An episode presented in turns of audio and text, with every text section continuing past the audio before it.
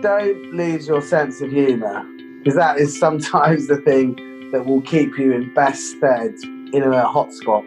But most of all, really try and fo- focus on well-being because it's really important that you're resilient. The thing that, that can best protect you is emotional resilience. Hello, everyone, and welcome to the Student Lawyer podcast series. Whether you're at school, sixth form, university, thinking about a career in law, or exploring law careers, you're in the right place. We are the one stop shop for student lawyers. If you'd like to join the student lawyer as a writer, please email hello at thestudentlawyer.com. This podcast is brought to you by Feed.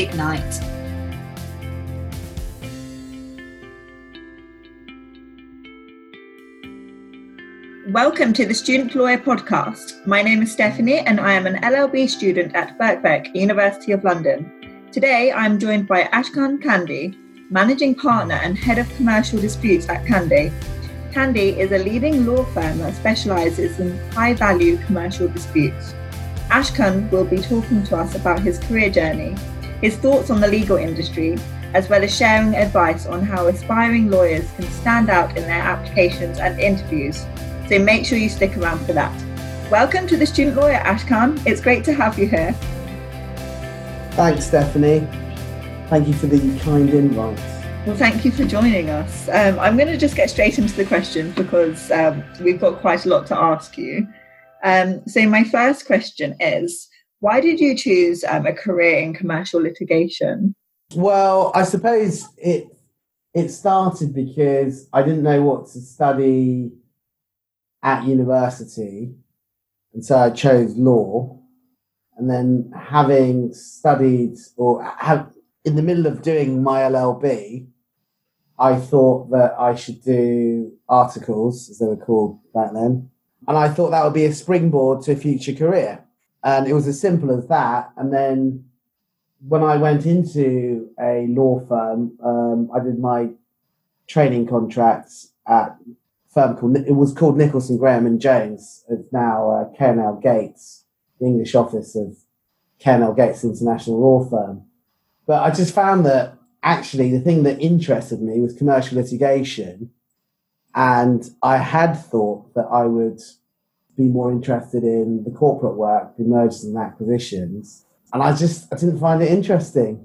I found the deals interesting. I thought, oh, I'd love to do the deals, but for me personally, I found that there was an absence of real sort of rigorous intellectual analysis. And I liked the adversarial part of commercial litigation where you've got people fighting, you've got cut and thrust, and you've got people really setting out their stalls in accordance with the law uh, across a huge wide range of cases different sectors and different areas. And so it was it was always going to be commercial litigation for me, and I would. Uh, I, you know, there was I wasn't going to do property law. I wasn't going to be um, a real estate lawyer. I would rather go and do something else and have done that. So you're called to the bar as well, aren't you? How how come you didn't decide to go down the barrister route rather and and go towards the um, well, I, I was called to the bar quite late in my career. So I qualified in 1999. And then um, after we set up practice in Lincoln's Inn, I just thought I might as well. Why not? You know, yeah. another string to your bow. And yeah. so, um, but but what I what I didn't really want to do is practice as a barrister because uh, of the ability to um, engage with other people and have a bigger team and to be able to delegate. I mean, barristers can't delegate. I mean, they can a bit, and there's people devil, but you, you can't have. You don't normally have, say, fifty people working for one barrister. No, that's so right. It's unheard of. It doesn't work. And I, I've always found it the whole commercial setup of chambers to just be bizarre. Um, you know, you're head of chambers, but you don't get a cut of any anyone else's earnings. In fact, you just, I mean, in a way, it's a bit of labor. It's a labor of love. You get the prestige of being head of chambers, and that's quite cool. But it's probably also like herding cats. Yeah, I can imagine Um, it's very different to what you do now. I think it's very different from being in a law firm. Yeah, Yeah. absolutely. Yeah. So, as you said, you you qualified in 1999. Yeah. So you've obviously worked on like an enormous amount of cases in that time. What would you Yeah. say is like the most interesting one that you've worked on, or most satisfying? I, uh, I mean, the one that's really the, sort of the biggest case I've worked on that had, you know, everything was probably Peak Hotels. The- I mean, the re- the reason I've chosen, I, I, you know, I've liked that. I like that case is that, um, first of all, the it was in relation to luxury, uber luxury hotels. You know, sometimes if you're having an argument over, you know, I don't know, some roof tiles or some construction element. It's just it's quite hard to get yourself interested in it. But you know, everyone loves the idea of a luxury hotel, and you know, this this is a dispute, a, a joint venture dispute over the ownership and direction of this hotel group, and it was fascinating because the acquisition had been put together by a, a fraudster, and we were acting for the company and um, we had initially also acted for him, but we we ceased acting for him when we sort of got the measure of him. We continued acting for the company, and he had unfortunately defrauded, you know, the great and the good, who'd been brought into. Um, they be- become stakeholders. Uh, one of them had guaranteed a loan, I think, for thirty-five million dollars. Another one had put in another 30 million of his own cash into the deal. So we were effectively um, those stakeholders and were became effectively the people that we were trying to look after. And the reason we were trying to fight the litigation. What was very interesting was, I mean, effectively, it seemed it seemed to me that both sides of the joint venture parties uh, were at fault um, but it was a fight to the death, and it involved litigation. I mean, these days a lot of litigation is cross border, just because of that's because of technology, and that's how the way things work.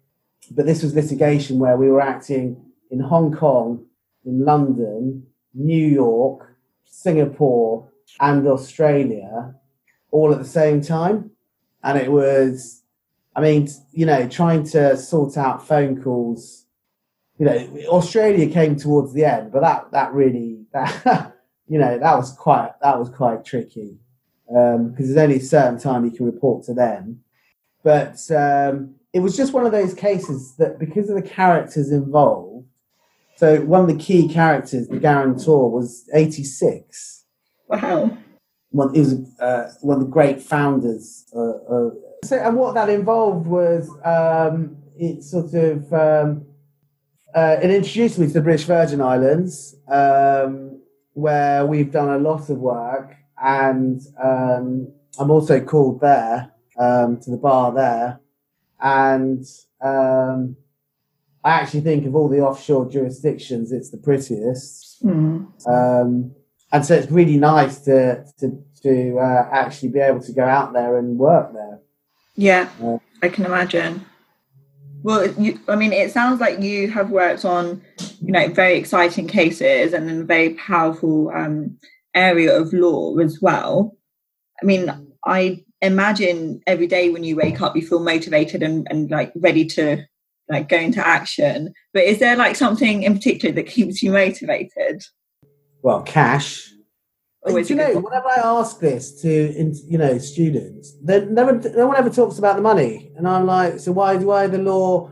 And I go, well, I know what about money? Is that? And they're like, well, yeah, obviously. And I was like, well, why didn't you mention that? So I mean, I'm not, you know, that is a motivator, not necessarily, I suppose, cash for cash sake. Mm. I mean, for us, it you know, with cash, what it allows us to do is to one, it's to expand, recruit good people, invest in cases, and also I so yeah, so managing cash is important. I always love, and it, it has never changed, the thrill of getting a judgment and sitting there you know, and even when, when I'm if I'm looking at a, a draft reserve judgment or um, reading through it, I always start at the beginning. I won't go to the end. I'll start at the beginning, go right through it, and you know, like 300 pages. And like, Yeah. oh, going, you know. um, and when you're in court and the judge is reading out their judgment, you're like, which way they're going, and you're like, yeah, that, and all. And the judges do this. I think they uh, they like to have a laugh. They like to sort of some judges anyway create some drama in in when they're delivering their judgments. So I always get a buzz about that. I always get a buzz. So I think there is a buzz. You need you. I think you need an interest in something that makes you go, yeah, I want to do this. I want to get out of bed. Uh, I want to help. You know, a lot of it's obligation. You know, I mean, unfortunately, I'm, I'm I'm managing partner. I'm still a servant. I, you know, I am my client's servants. If they say jump, I've got to jump. Yeah, I mean, I guess at the end of the day, everybody's selling something, right? Yeah, but I mean, look, I mean, everyone's selling some. You're right, but I think sales, like my relationship, my tennis coach, I don't, you know, I don't go there and go right. I've, I, I, I feel bad. I, I don't like the fact I'm paying you, and we can't be friends because I'm paying you. It doesn't work like that. It's just like, well, you're, I, you know, my tennis coach is a good friend of mine, and I pay him because that's how he makes a living. I mean, it'd be stupid not to charge me for it. It'd be completely wrong. And I think it's the same really with, um, I don't really ever call it sales, but I suppose it is. Um, an accountant would describe your bills as your sales. Like I always sort of think that what we do is we help help people Yeah. we monetize that. So we monetize our service. Interesting. So, Like a doctor, would you would you regard a doctor as selling? That that's really the sort of question. That's why I don't like the word sales because actually, yeah, you might go to a doctor. I mean, all right, with the NHS, you might not be paying, but someone's going to be paying. The taxpayer's paying. yeah, And, that's true. uh, That's a really good point. Very good point. I think a lot of a lot of people are uh, feel embarrassed at trying to sell stuff, and I says, well, don't think about it as trying to sell to them. Just think about how you can help them.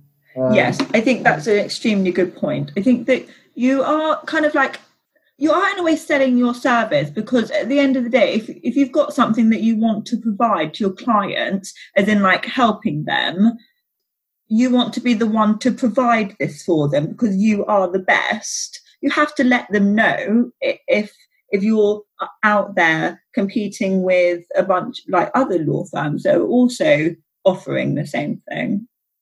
Yeah, no, you you know, I agree with that. I mean, ultimately, you are seeking to persuade them to choose you as opposed to someone else. But I think that the thing often to do is to talk to people and to listen. And I, I find it remarkable how many lawyers I, I meet who just can't listen. They don't have the capacity to listen. And I think the more you can listen and pick up on people's issues, then you can respond you can, think and respond and actually you can formulate strategies for them. And it's that that's how you add value. Mm. so someone says uh, oh yeah you know uh, we've got a loan book and um, it's in default. Um, it might be that you can think about a way of actually going from a loan to own situation and trading out that business that you acquire um, that might be something. I mean, that it's just an example, but it, it's just by keeping an open mind to things, and um, if people are in distress or in distress situation, always re- retaining a bit of a positive attitude without wishing to um, obviously mislead in any way, but also. Uh, what I often see sometimes is just that people are take can take a bit of a negative attitude when actually you don't know what's going to happen. You don't necessarily know. So you've got to keep an open mind um, in a dispassionate way. Dispassionate in considering the advice, but not in delivering the message. I think it's important that we do engage with clients and, you know, we are emotional beings. And it's important that, that there is that emotional connection. So soft skills are obviously very important to you. Yeah, I think they're fundamental. I don't really call them soft. No. That suggests that they're almost minor. Yeah. They are Yeah. more important than the hard skills. I think they're just equally as important. It's it'd be Yeah, fantastic. I mean, obviously, you don't know you don't know the law, you don't know what you're talking about. Um, but you've got to you've got to be able to listen, communicate, persuade, and build trust. That if you build trust, you have a client for life. Fantastic. Yeah. I read that you are very passionate about you know, well-being. Where where did that come from? Well, I mean, look, so we produce, we manufacture advice. We don't, you know, we're not selling, uh, you know, engineering equipment. And so what are, we are our, we are the people, we are our staff, that's it. And so I don't know. I mean, um, some people, they will, if you had a very nice shop, say if you had Louis Vuitton or something, you might have people that go in and dust the handbags. They look after their produce, what they're selling. And I, I take the same view with staff. I mean, they are the lifeblood of the firm. And if someone is stressed and unhappy and or depressed or anxious, they're we're not then we're not they're not going to perform as well as someone who is in a better place. And so, and that I think is just common sense. So, I do think there is, um, I think litigation has changed so much in the past 20 years. I mean, 25 years. When I, I qualified, what I said in 99, you know, email, external email was just starting in 99. You know, when I was doing my training contract, we'd send out letters got a response like a week later. You send another letter. I mean, now it's like 25 emails a day. You know, it can be full on. And so, uh, and I think people do get stressed. And I think it's really important that that's managed. And also that you put in place ways to help manage and alleviate that stress to avoid people having, uh, really, I mean, people do have, you know, people have breakdowns, don't they? I and uh, because they just can't cope, and sometimes they are being asked to undertake a wholly unreasonable amount of work, which has got huge amounts of responsibility, and they're not being supported, so they get stressed and they feel physically unwell.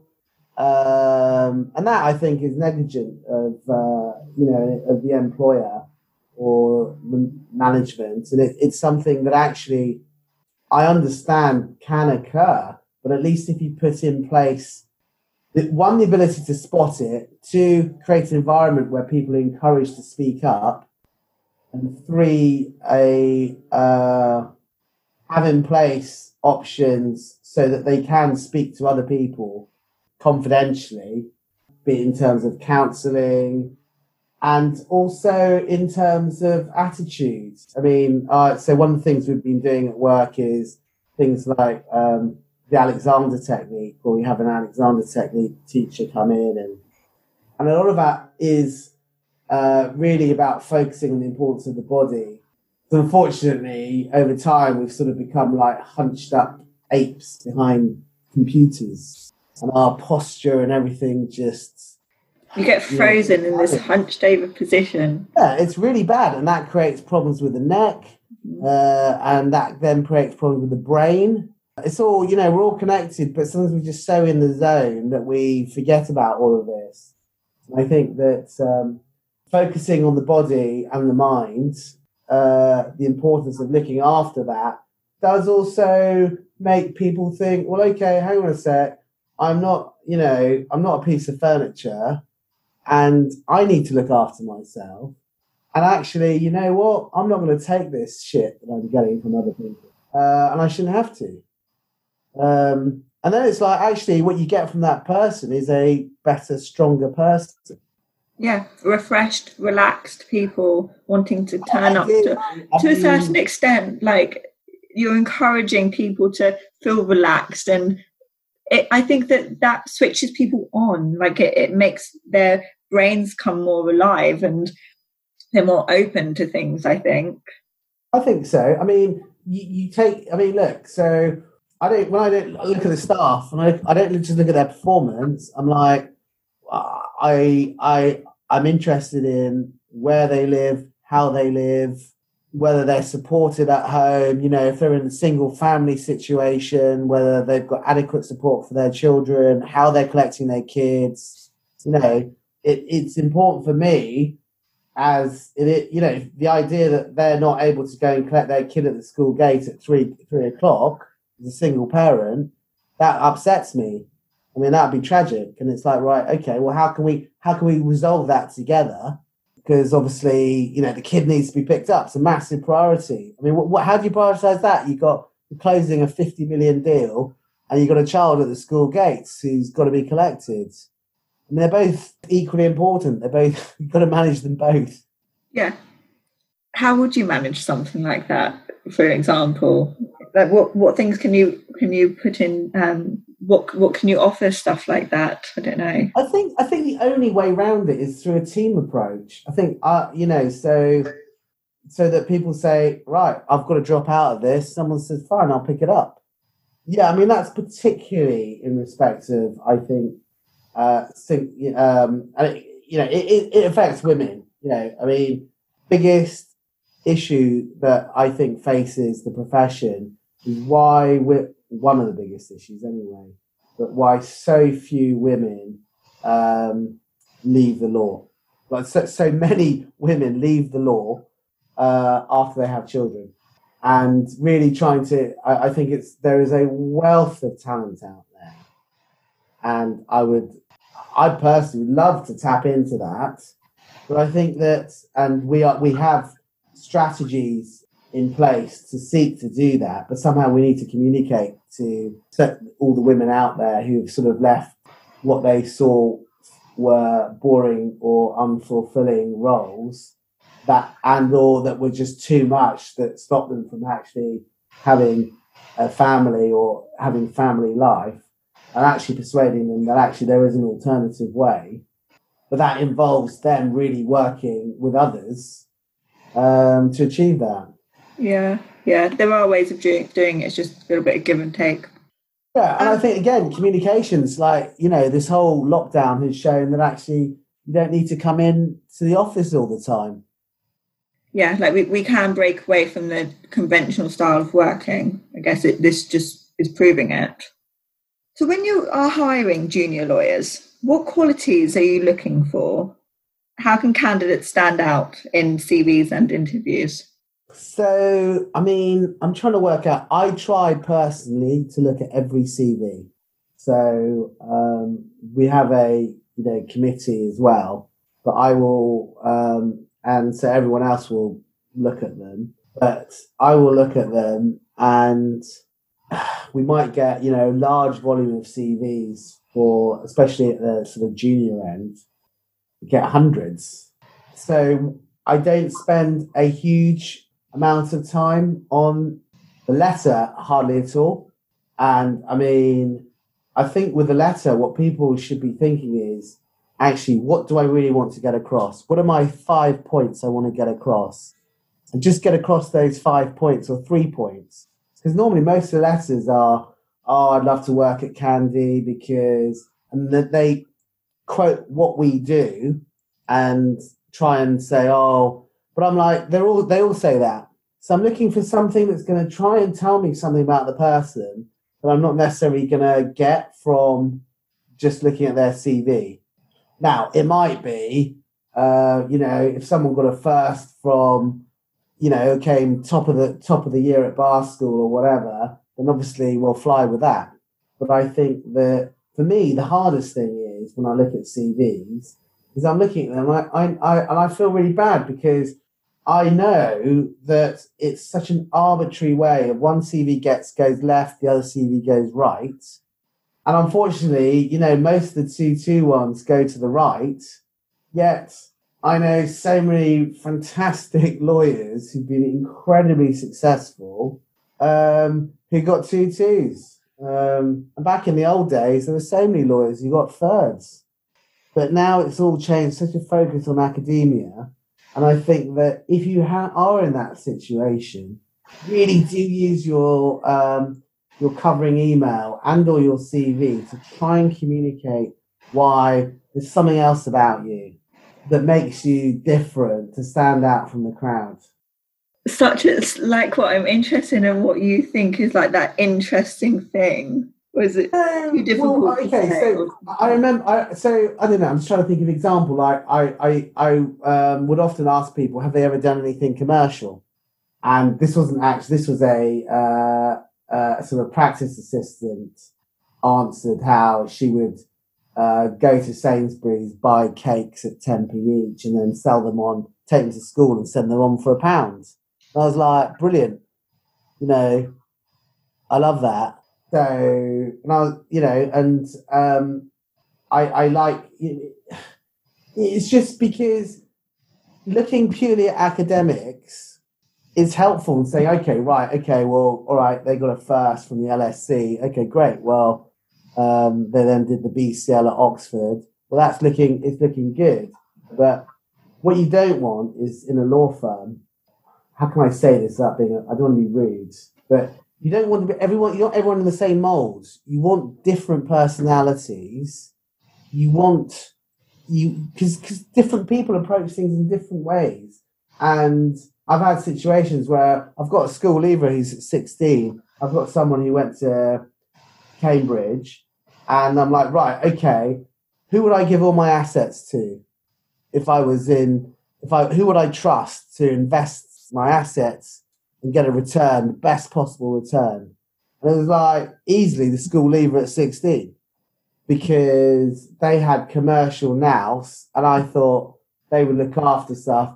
Whereas I won't say who this person is, actually a friend of mine, but you know, the Cambridge guy, I sort of, you know, might might might sell all my assets for a load of beans. Um, that's nothing against Cambridge at all. Not at all.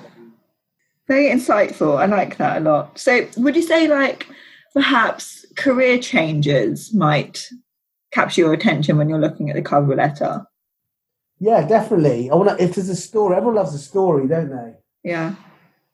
And so, and I think, but also, I really respect. I know how hard it is to go and do night school, and I mean that is tough. That's really tough. And often people doing that are also holding down a day job. It's just like, you know, and I that in my book gets a lot of respect, um, as opposed to kids. I'm talking about myself going to university um, far more interested in the social scene and um, not. I mean, I didn't knuckle down enough. I really should have done, um, but there we are. I think there's pros and cons. Pros yeah, and no, there ways. are, but I, I actually, I actually, I find law academically very interesting. I think uh, but anyway, I mean, the great thing about law is you can always sort of fill in the gaps by just reading. You can read cases, you can read texts, you get a, a wider understanding of stuff that um, you can go deep. You can go really, really deep, the deep dive into something. So yeah, I think you can always build on your academic knowledge. But um, but sorry, going back to your question about what how people can stand out. I think they need to just think and analyze. I mean, it depends on every different person, but I think ultimately, I don't look at people being you're a lawyer, you're an accountant, you're a cleaner. I don't think like that.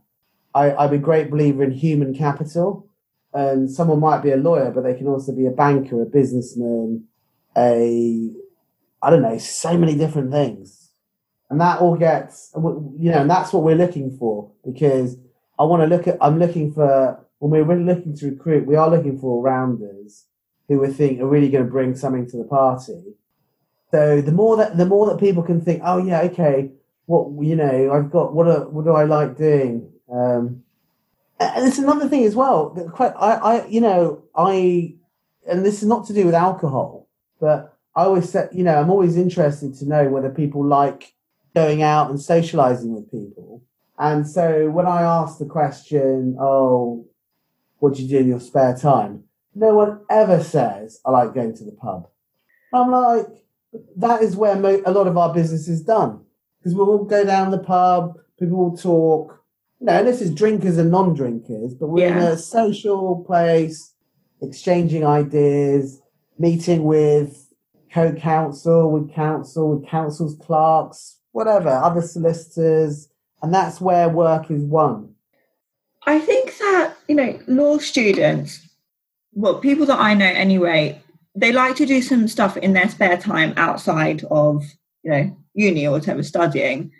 And because people are so short on time, I think their their spare time interests, hobbies or whatever, does kind of like sometimes merge with what they do for fun.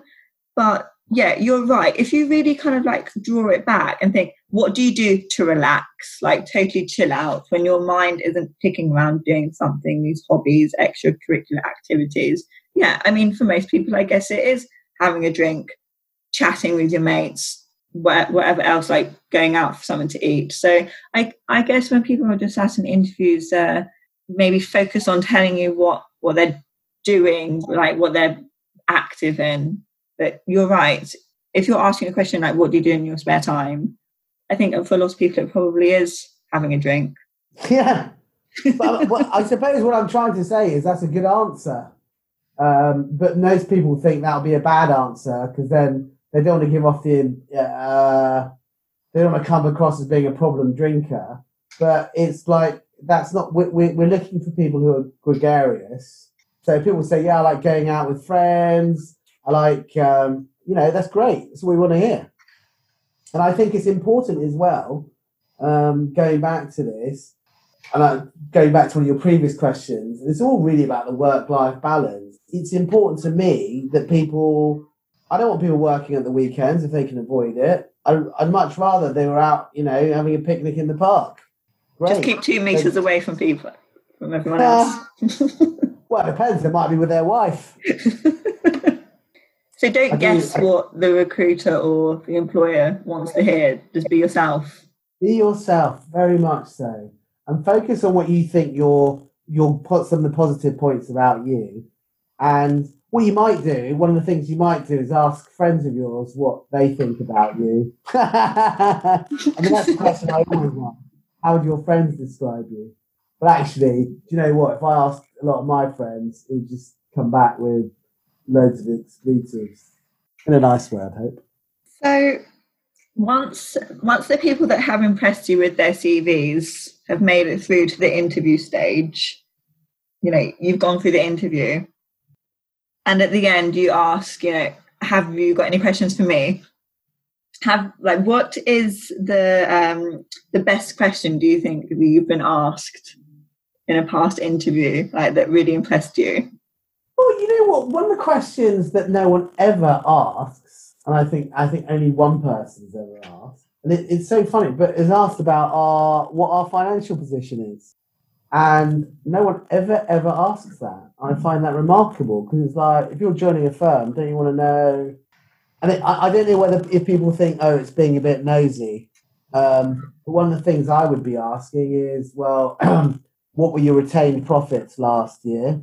Um, you know, how much are you reinvesting in the business? Um, what is the scope for? Um, I've never asked at trainee or pupil stage, for example, or paralegal. Anyone, no one's ever asked me about um, partnership prospects. Um, That surprises me. I think they think it's jumping the gun at that stage. You have obviously senior associates always ask about it, or nearly always. But I mean, but yeah. So I, I would be wanting to know: well, you invest in contingency fees. What proportion of your uh, cash do you devote to that reinvestment? Um, questions like that. So I think only one person's ever asked me that. Um, Did they get the job? they got a job. but also, as well, you know, what people have to understand is for me, when I hire someone, that's, you know, it's a two way street. And in the same way that they are, they can, they go, way, you know, we also go, great, we've hired someone really good. Because that's how, that's how you build a business congratulations go both ways, as it were. So, my next question is What are the skills required to make partner, and how can junior lawyers start developing these skills? Well, what I have, what I unfortunately sometimes see is very senior lawyers who have worked in massive firms where they have not honed their client skills. And so they just haven't had client contact and developed relationships. And so they come and we go, the first question, uh, if you're a senior lawyer, the first question you're asked is, what's your, what's your book of business? What clients do you have?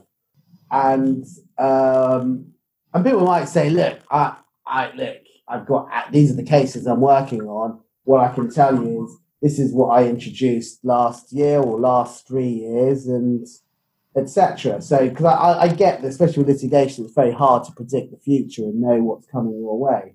But I think that, so the advice I would give to any junior lawyers is think now about how you're going to develop yourselves as a, a as someone who helps others, persuades them to instruct them, and to to bring in business. Don't think that's the job of the partners. One was the job of the paralegal. Why can't the paralegal bring in, bring in business?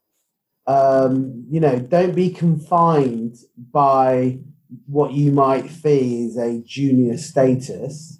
You know, you might you might be the future senior partner. Don't you know? Don't limit yourself. Expand your mind. Expand yourself.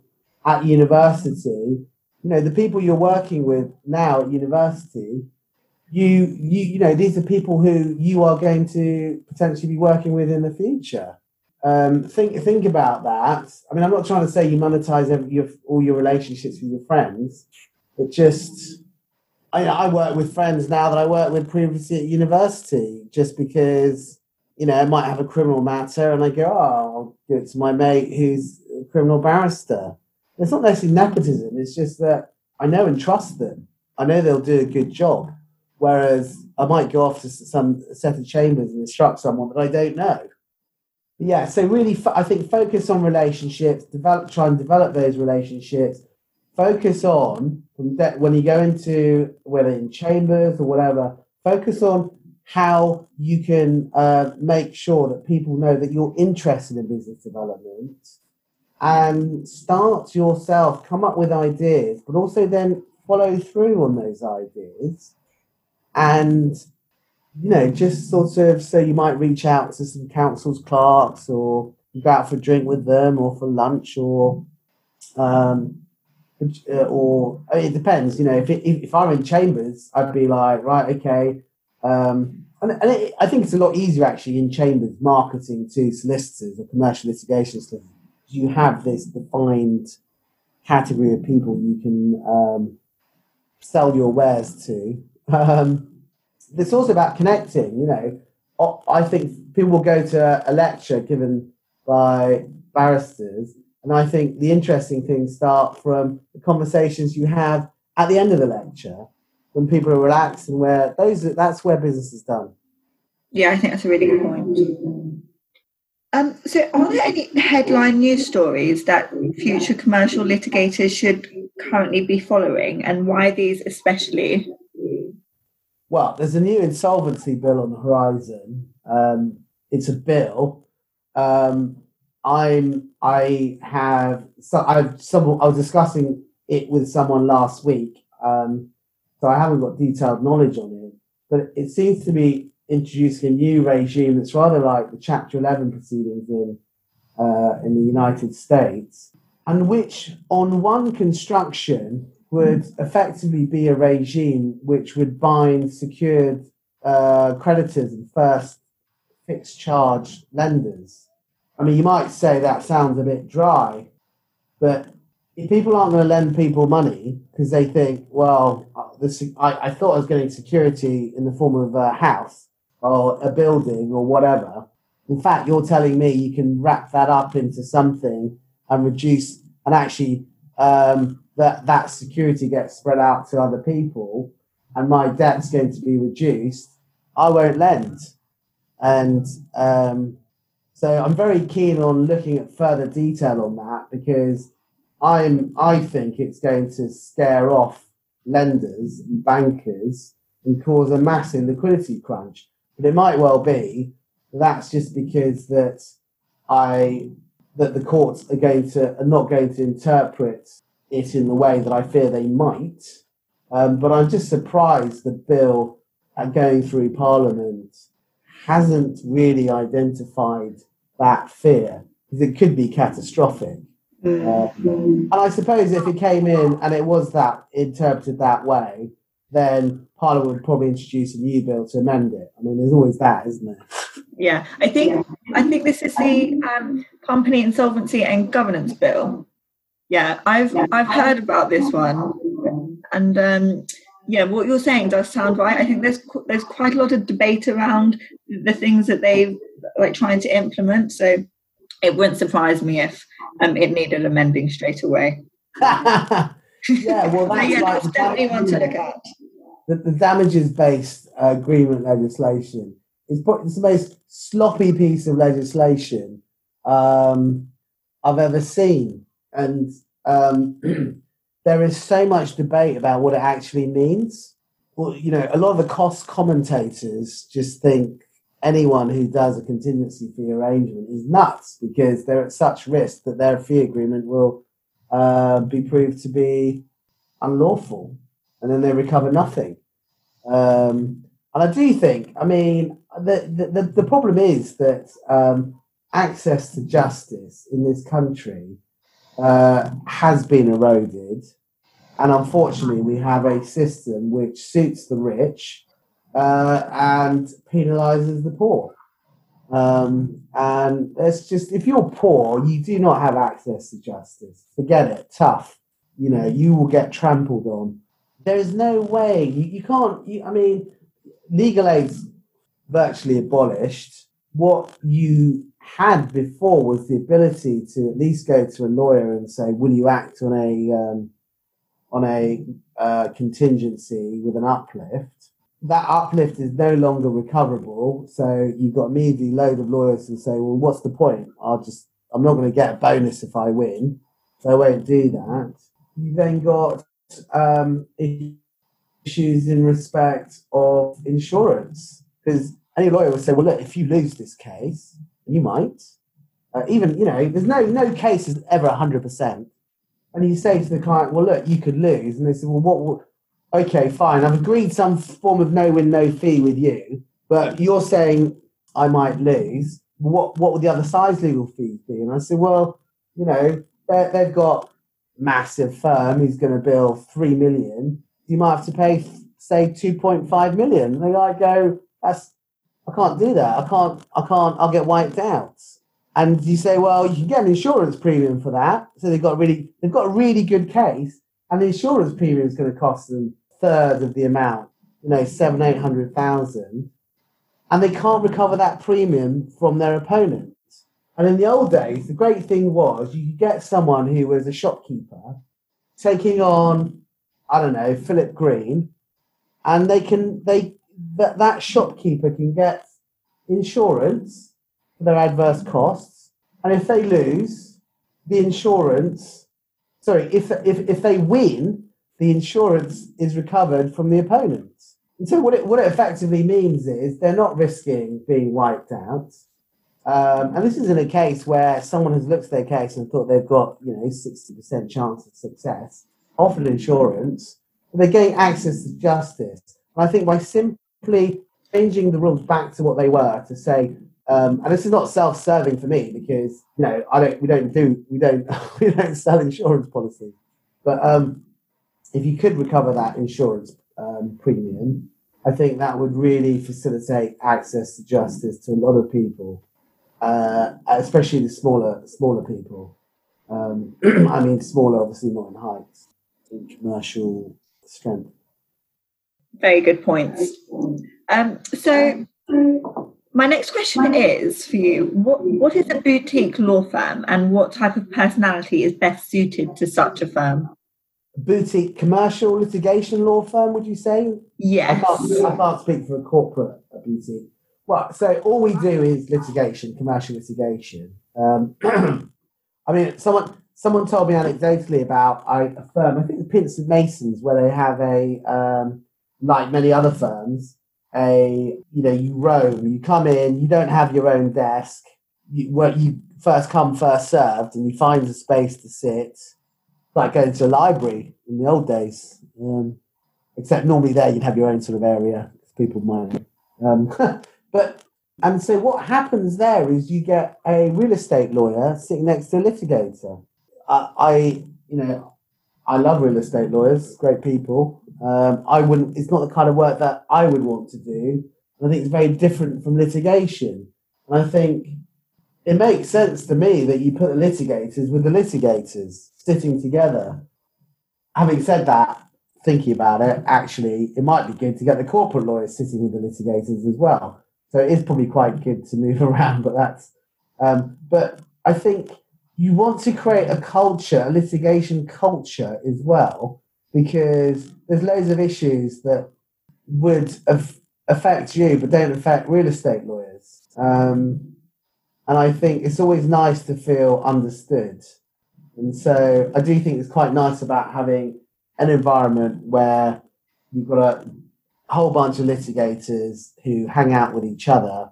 And it, and, and basically their experiences rub off against each other. And so they can provide that and this emotional support you know litigation is nasty business. You're constantly fighting fighting fighting with the other side and sometimes you do just go oh you know god you know i just spent you know, after 20 letters going out that day where everyone's calling each other this that and the other or i mean it's not it's not like that but every people are always trying to get one up on each other.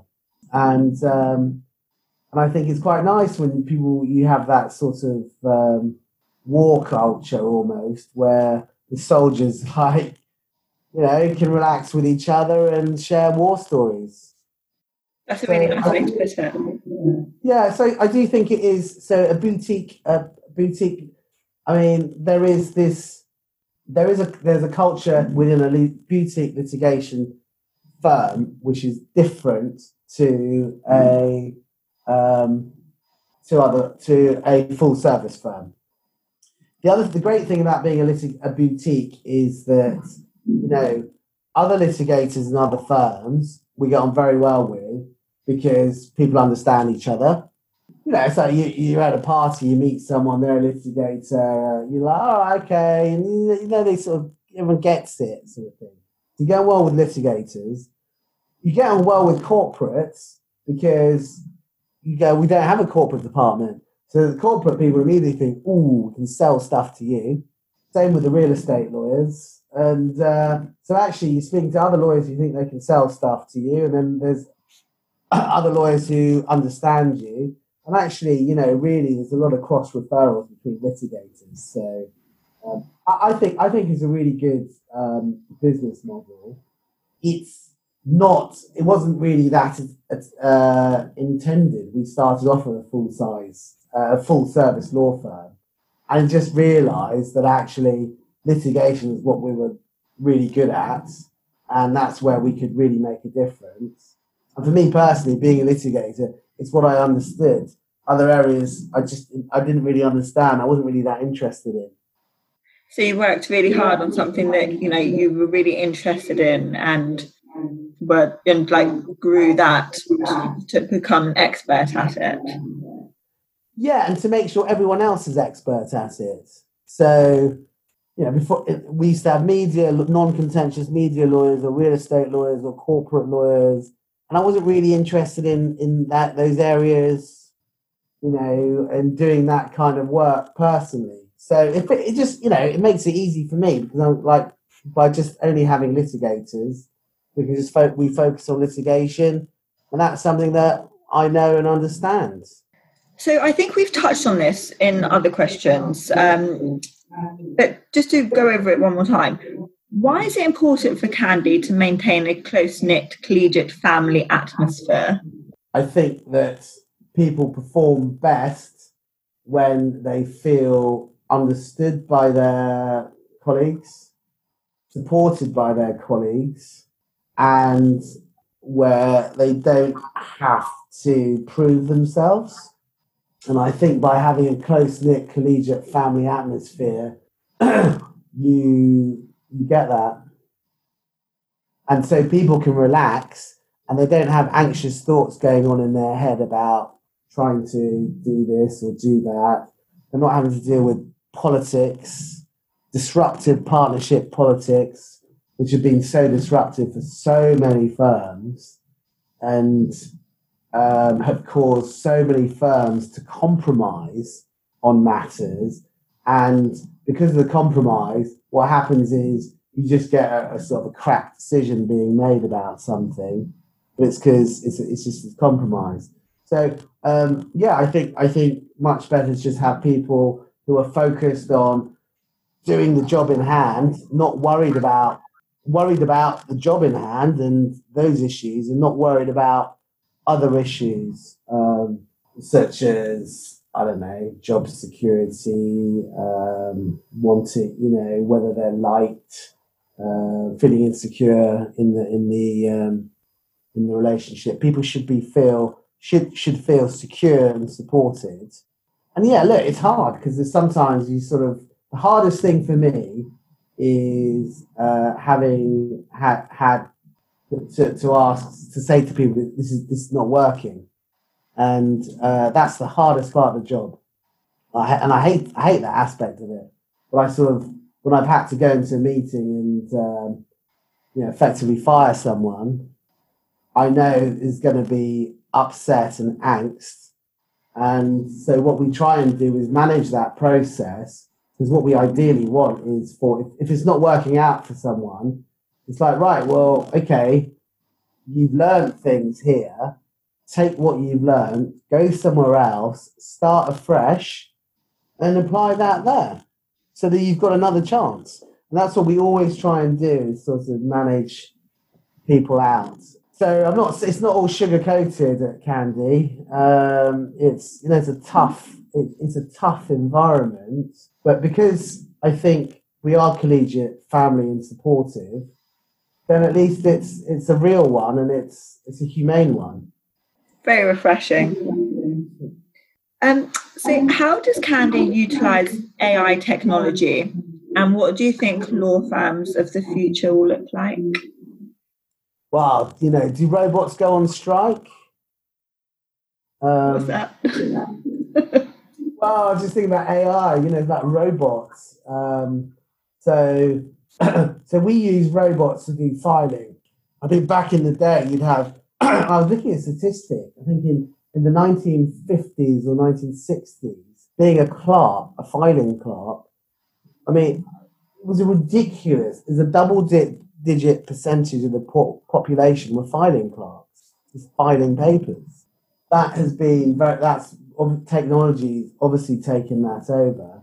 But I think in, in law firms, certainly, you know, make so, you know, we use apps so that I can send stuff from my, I send an email from my laptop, my desktop, and it goes, and I can file it in the file in the matter. That's fine. But up until recently, there hasn't been a product that would do that with mobile. Not not not a product to my knowledge. And so we've taken on a we took on a new product. I think we were the first to do so in we their first UK client anyway. I don't know about internationally, but um, so that we all our emails from our phones are automatically filed, uh, which is obviously in, incredibly important for compliance. That's how we're using AI at the moment. Where it will change is in terms of I think legal tech, you know, sort of standard stuff where legal products. This is more in the non-contentious field. Legal products being provided to um, clients very little, but I also think those products are just going to give rise potentially to a lot of litigation as well. So it depends how controlled and restricted things are. In terms of litigation, I do think, you know, paper bu- paper bundles. I mean, I think they're here to stay for a while. The but I mean, at the moment, you know, all our bundles are electronic now because of COVID. I just like I'm I'm old school. I like a book, you know. So I like I don't you know, and also because I think it can. It's not that good for your brain staring at a computer for 15 hours a day. Prefer to read off manuscripts if I can, but obviously it's not good for the environment printing off so much paper. But I think AI will automate stuff, but it will also make a lot of mistakes. So, um, but certainly in disclosure as well. Um, although I just don't trust it because I think people will cotton on to that and use codes, code words to communicate stuff with and communicating code, and they'll be plotting, say, a conspiracy. And I don't think a robot will pick up on that because they'll do keyword searches, just won't bring anything up yeah, it sounds like it would be difficult difficult to control that. Yeah, but I mean that. I mean, you know, AI is being in, in is massively uh, key to um, disclosure, but it'll develop. I mean, it'll develop, and it becomes, you know, things always do, don't they? They always develop, become more sophisticated. Um, but I think you know, generally with AI, it's gonna it, it is revolutionising the way we do everything. Yes, as you said earlier, once upon a time, you were writing letters and getting one back a week later, but you know now you're getting 25 emails a day from that one person. Now there's Those pros and cons in that. It was lovely. It was so nice. you know, I, you'd go into work, you'd go home in the evenings, and that was it until you went back into work. I mean, I think in my, I mean, I, I did some all nighters in my training contracts on a, on corporate deals where you're up, you're up for days on end without sleep. And that's just nonsense in my mind. That's just asking for trouble. I never, I never get that. You know, it's just go home. Everyone should go home and sleep, and come back and carry on. But um, and that's just it makes it boring as well. It's like I want a life. I don't want to be three days without sleep. You know, I start getting mad. And it's not good. It's not good as well for you know people make mistakes. It's not healthy. Do you find the younger um, younger lawyers are the ones pulling all nighters, and the the older ones have kind of gone through it, realised it's it's not that beneficial, and have stopped doing it.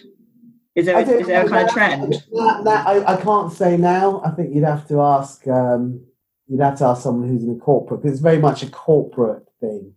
Um, in litigation, I think it's easier to manage, but it is. I mean, it's hard, and you know, the last thing you want is your advocate not going to bed before a, a hearing or a trial. It's like crazy. It's like, no, stop, stop, go relax, chill. But I do, um, I think that, well, I knew that I, it was back in about 1998. I remember I went to a, uh, I did an all nighter at Simmons and Simmons. And the corporate partner there, he was grey haired and he was up all night. He was doing two deals at the same time I just thought, I looked at that and I thought, I don't aspire to that position. I don't want that. I don't want the lifestyle. Yes, yeah, so I was just really put off by that. Yeah, it, it looks it looks hard work. And not that interesting or fulfilling. I mean, that's what we all want, isn't it? I mean, what we want is something something that, you know, financially rewarding so we can pay the bills, but is a fulfilling, interesting job. And unfortunately, people get sucked into huge eye-watering salaries. Some of the firms, and they go and they go, "I hate my job. I absolutely hate it. But I've got a mortgage. I've got kids in private school. I've got. I'm stuck. I'm a prisoner." And I think um, that's why I think it's really important to treat, really try and hone in on what interests you. Because, um, like that old adage, you know, um, do a job you love and never work a day in your life. That's really what you want. You're not working. yeah, I agree with you. I think that you have to really understand yourself to know what it is like that you want and and realize that it's not just all about the career because I understand that it takes such a lot of hard work to make it into these positions in corporate law and commercial. So I can understand how people do get very much wrapped up into it and, and make it their whole life, but it's just as important to have a life on the outside so you can dedicate good, you know, work when you are in work, I think, anyway. I, I totally agree. And I also think that the worst thing to do is sacrifice your life for something. I mean, let's face it, you know, ultimately, in a lot of firms, you are, you are a column in a spreadsheet. I mean, you know, in loads of firms, that's exactly what you are. And if suddenly you don't perform, you know, they'll be going, right, let's cut cut these these people aren't performing.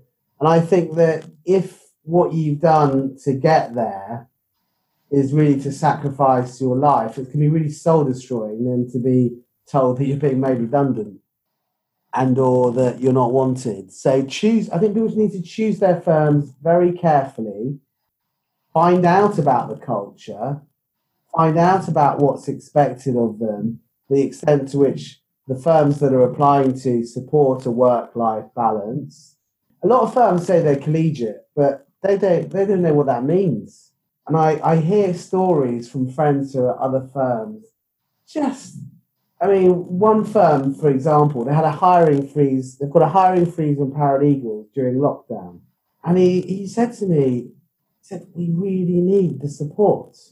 But the, a decision has been made in the States, and that's that's that. And meanwhile, we're suffering because of that. And I'm just like, this is bonkers. Why would you why would you say we're gonna freeze have a hiring freeze on paralegals? Isn't the question to look at what the business needs, what the law firm requires, and then make the decision? You would think so. Policies that are inapplicable to the client's needs, the individual's needs. But I think that you get that unfortunately in larger organizations where the finances are driving everything. And I understand that. Look, we're all we're all at the end of the day, we all ha- we're all in business, and a law firm is a business. It's there to make money, but we and so the financials are crucial. But there's a better way of getting there. And so I think if you have the right ingredients, you help and support each other, you focus on getting a team result for the client, make sure that everyone is properly supported, those who are managing it and those who are not managing it, because you can manage you can manage from from from the bottom up. Um, the person in charge isn't always the most senior person on the team. It might be the person who everyone sees as the the, the effective leader, and that could be someone who's junior. Um, but you do all that, and that's how you get the financials will come. Very interesting. So you mentioned before um, about when you look for people to hire, when you're looking for people to join your team, you you want um, like different people um, from different backgrounds. What more can um, do you think can be done to achieve greater diversity in law firms in general? I mean, I do wonder whether um, CVs uh, you could have you should have something where uh, I mean I don't know. I mean where people's names aren't put there. I mean, you know, if you're talking about racism, I wonder whether if people are whether there's any ethnic screening. Um, I'd be really interested to know the stats on that. I mean, uh, from you know, I mean, ironically, from our perspective, um, you know, we, we, don't discriminate at all. But if someone is, you know, got a foreign background, that to us is, oh right, okay, so you speak a different language. That's a, you immediately are. That's a bonus because right, okay, so you can build trust within uh, with another international country. Um, you know, you've got those language skills that uh, that other people don't have. So yeah, I mean, I think I think perhaps um, a lot of that is about ethnic diversity is, is, is more is also part of the the um, society changing and I mean we are a very multicultural society I think. And obviously um, the whole Black Lives Matters campaign is uh, is playing a prominent part in hopefully changing people's attitudes. But unfortunately, I mean, I, I do think that um, not in the UK, but I think in other countries there is institutional racism. I mean, you know, Fortunately, it just is. It's obvious why there's so many blacks in prison in, in the United States. Um, most of them on marijuana charges, where you know it's just it's ridiculous. Um, and that of itself, I think, is a reason for liberalising the marijuana laws, um, which have have done in, in, in, in a lot of the states, but not others. Um, but I think it's bizarre how in California it's legal to smoke weed, yet you've got millions of black people incarcerated for it in the United States. And anyway, that was always just a pretext, often to bang them up. But anyway, I'm slightly, I'm slightly going off on a uh, on a tangent there. I do think, coming back to your question, um, it's crucial to put in place strategies that allow, and it is women, um, to have children and continue after maternity leave in a supportive environment. And until you uh, have guaranteed rights for women to return on a part time basis, then you're going to achieve that. Now, we voluntarily guarantee that. And I, I and uh, so all women uh, should have that right. And um, it's about just trying to make it work. And it's going to be hard, but I think if you have a strategy in place, I mean, it's the only it's the only answer I can think of. I don't I can't think of any other. I mean, I think well, you've got the so allowing flexible working, guaranteeing uh, you know being present part time in the office, and actually you've got to be. I mean, look, if you I, I know how it works. If you have children, it is you cannot work full time unless you know you never see them. You never you wouldn't see them because normally if you've got to be in the office at I mean, I said you might be able to drop them at school, but some people like to see people that work at half eight. So they'll have the nanny will take them to school, nanny will pick up the kids, and then they get back after the children have gone to bed. Yeah, I mean, so, if you work in London and live outside of London, you're talking about an hour commute, right? And that's on a good day. So if you start work at nine, you need to be there just before, so you're turning on the computer at nine. You've got to leave at like, I don't know, half seven. There we are. There we are. And you don't get home until, well, gone six o'clock because who has an easy train journey home? Listen, I don't know anyone. an hour to get on the tube. I don't know anyone in a law firm, you know, who leaves work at five. I mean, now, unless they they are part of a flex, flexible working practice. I mean, we we we've had situations where with single mothers, and uh, we said, fine. Well, you know, what can you, what do you want to do? You tell us what you want to do, and do it that way. They go, well, this is how I want to work. I want to be able to do this and do that, and come at that time. We go, fine, right? Well, let's let's let's at least try it. Um, and it is it is it is hard though. I think, especially if you're a single parent, it's very hard. Um, because we've had people who sort of will spend between five and nine with their family and then log in at nine o'clock after the kids have gone to sleep. And it's like, well, it's not much of a yeah, much of a life then. It's just servitude. I mean, that sounds incredibly difficult for people that are, you know, working really nine to five, looking after kids, and then logging on at nine o'clock to work as well. But I can understand how it must be difficult for the employer as well because people are, you know, sending emails at nine o'clock at night trying to get stuff moving. You're not going to really get a response back, are you? So yeah, I don't mind that. I, I actually don't mind that because I think a lot of time, uh, unfortunately, you know, we're always interrupted. You know, emails coming through all the time. You're focusing on one thing, and you know, something else will catch your eye, uh, repeatedly. And actually, it's quite good to have some time just to focus on something, get through stuff, get it delivered, and then people can respond the next day. I think that works fine, but I do think it is tough.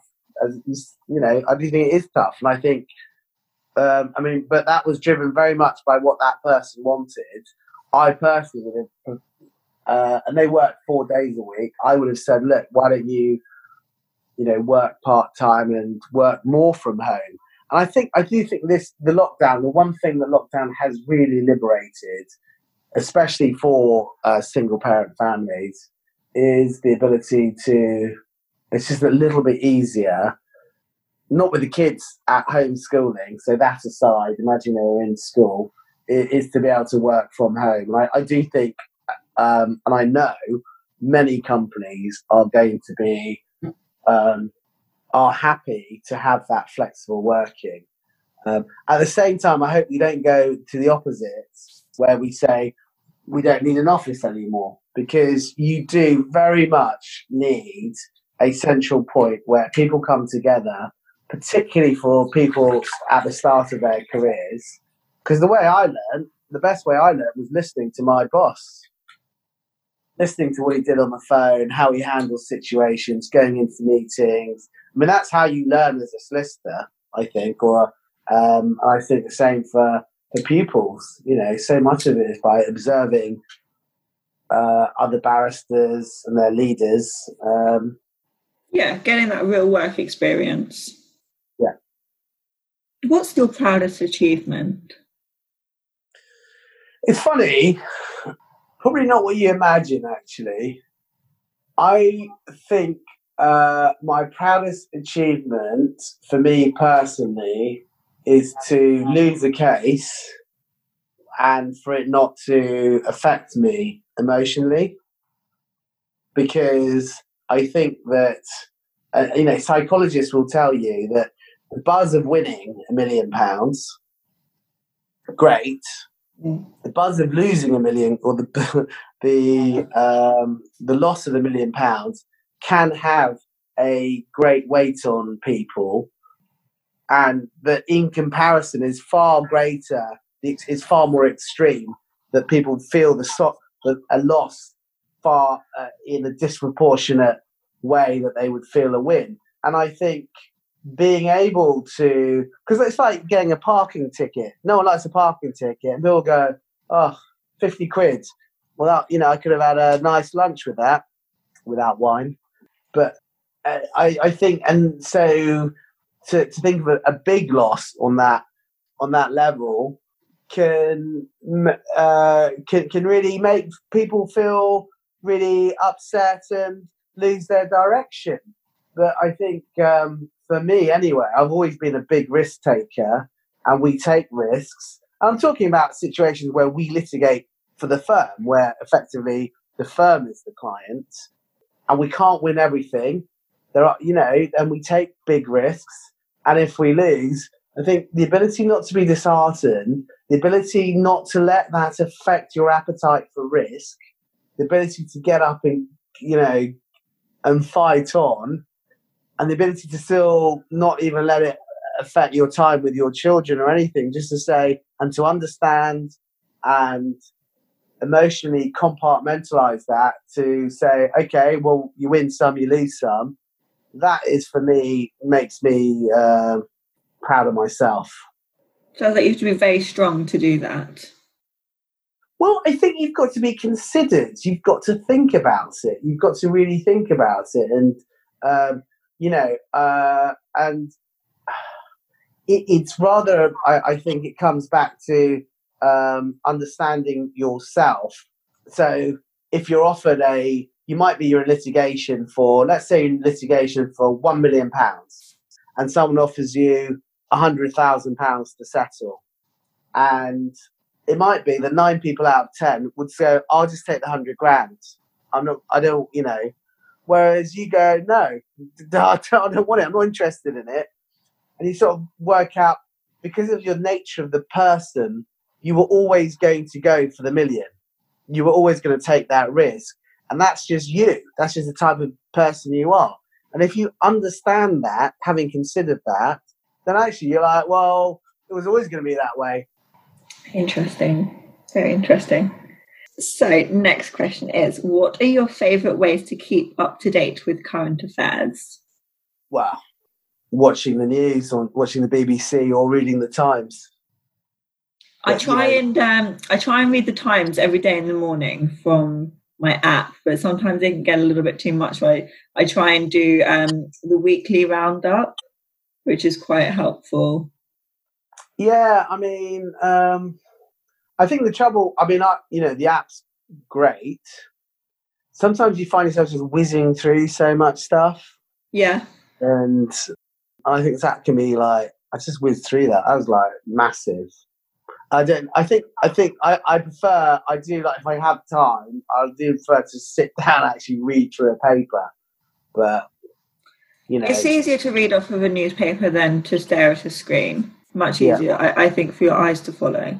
Yeah. When you're reading through a newspaper, are you, are you looking for like particular stories that you follow, or do you try and read all of it? No, I, I won't read all of it. You're right. I mean, I'm more interested in international affairs as well. So, I mean, there's some stuff that, you know, that some people are interested in, other people aren't interested, right? Some people, they go straight to the sports page. Other people, um, you know, are more interested in domestic news, what's going on in their area. I just, I, I, I sort of feel that we all have a responsibility to try and shape what goes on in the world, and to, and the best way we do that is by saying what we think. It might not necessarily be by leading, you know, starting a new political party, but if there's by calling out when things are right and wrong and saying no, that's not right, and calling that out. And I think that um, you know, if junior lawyers can't do that, you know, what help do uh, does the rest of society have when you know, effectively, we're meant to be the advocates within society, whether oral or written advocates. I, I do think um, it's important that everyone uh, is aware and takes responsibility for things that go on in the world. So, what advice would you give to your um, to yourself at the beginning of your career? I mean, I think I've probably been through all it all, but I'll summarise it in trust your instincts, be real. If you think something, I think you should say it. And I think you shouldn't feel that you can't speak up in an environment. So you need to take risks. Don't don't be safe. Don't just be safe all the time because that that sometimes is the biggest risk by not taking risks. Suddenly you're in a position you're made redundant. Um, but uh, I'd say be yourself and be kind. But also, don't lose your sense of humour because that is sometimes the thing that will keep you in best stead in a hotspot. But most of all, really try and fo- focus on well-being because um, it's really important that you're resilient. It's the best. I think is the you know the best skill. I don't know. Is it a skill? Most, but you know, so sort of the thing that you can really that can best protect you is uh, resilience, emotional resilience. Yeah, to keep your brain going and, and working hard to the best that you can, you need to look after yourself and make sure there's a shield there to protect you from all the horrible things going on in the world. Yeah, and there is a lot of there's a lot of bad stuff going on, and um, We're not robots. We've got apps. we're not that kind ro- of we are not robots. Thank the Lord. Thank you so much. I think you've like you've provided so much valuable advice. Yeah, thank you so much for uh, for joining us here today. Well, thank you for the invitation. So, and I hope I hope there's some good tidbits that will um, make people think and will give them that strength, and from which they can build confidence in their in their careers going forwards. I'm sure there's so much. I think this episode is absolutely jam packed with that. Okay, all right. Thanks a lot. Cheers, Thank you so much.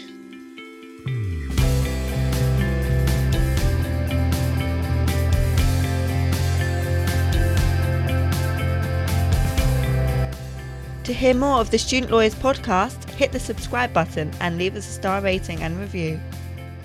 If you would like to join the Student Lawyer as a writer, please email hello at thestudentlawyer.com.